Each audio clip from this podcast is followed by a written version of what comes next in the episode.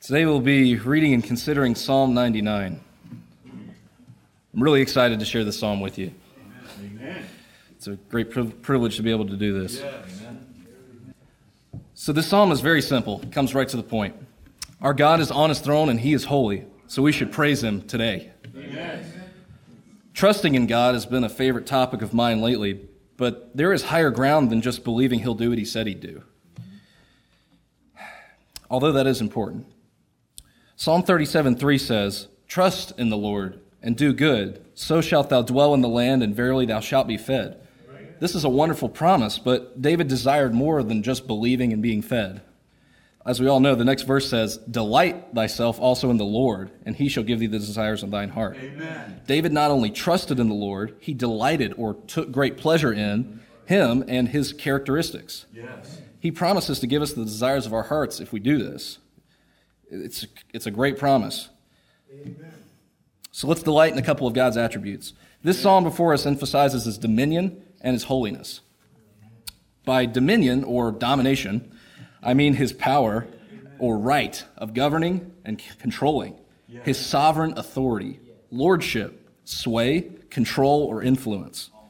Dominion does not mean his omnipotence. He certainly is all-powerful, but his dominion means his ability and choice to use that power, to impose his will over all. Amen. Yes. He is a king against whom there is no rising up. Amen. No one is able to oppose our God.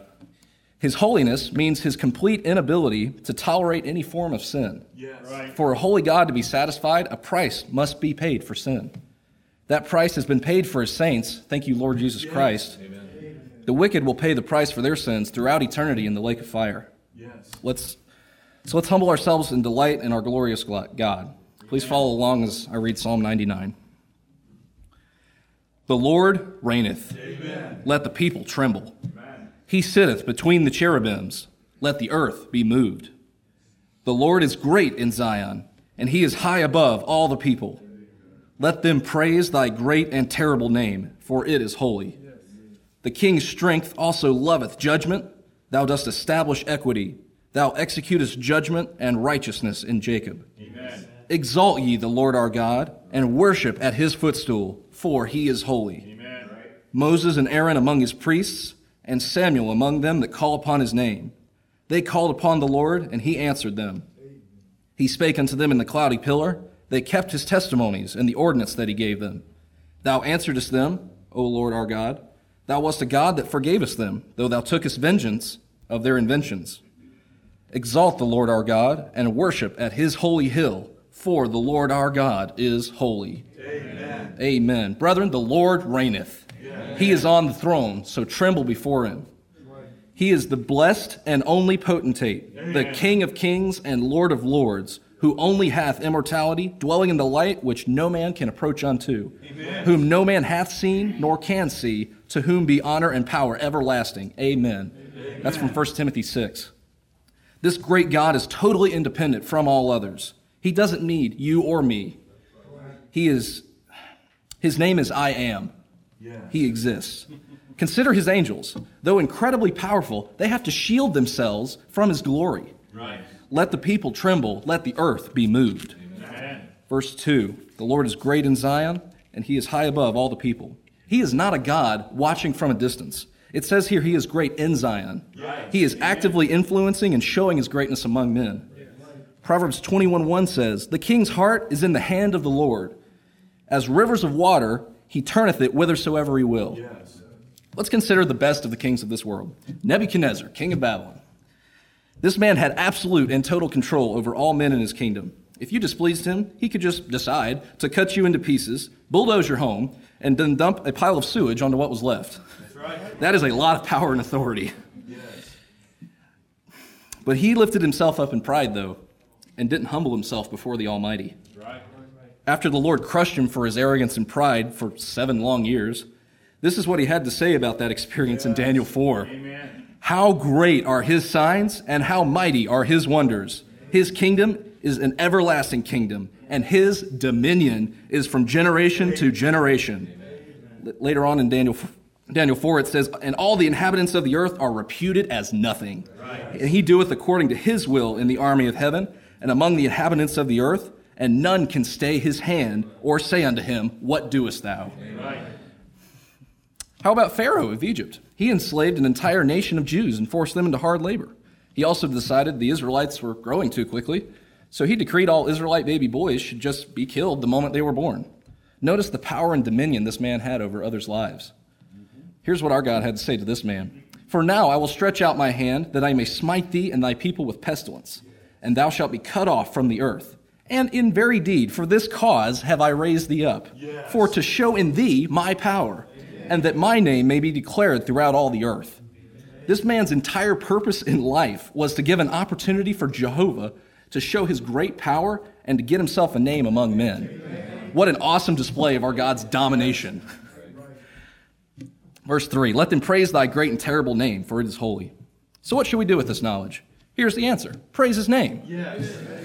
Why? For he is holy. He deserves our worship and praise, whether it be singing to him in church and at home, talking about him with others, or, most importantly, living a life that pleases him. Right. We worship him by doing what he told us to do. Yes. Verse four, the king's strength also loveth judgment. Thou dost establish equity. Thou executest judgment and righteousness in Jacob. Not only is he king over all, he is perfectly fair, just, and right in all his actions. Deuteronomy thirty-two four says, He is a rock. His work is perfect. All his ways are judgment, a God of truth and without iniquity. Just and right is he. Amen. Amen. Verse five, Exalt ye the Lord our God and worship at his footstool, for he is holy.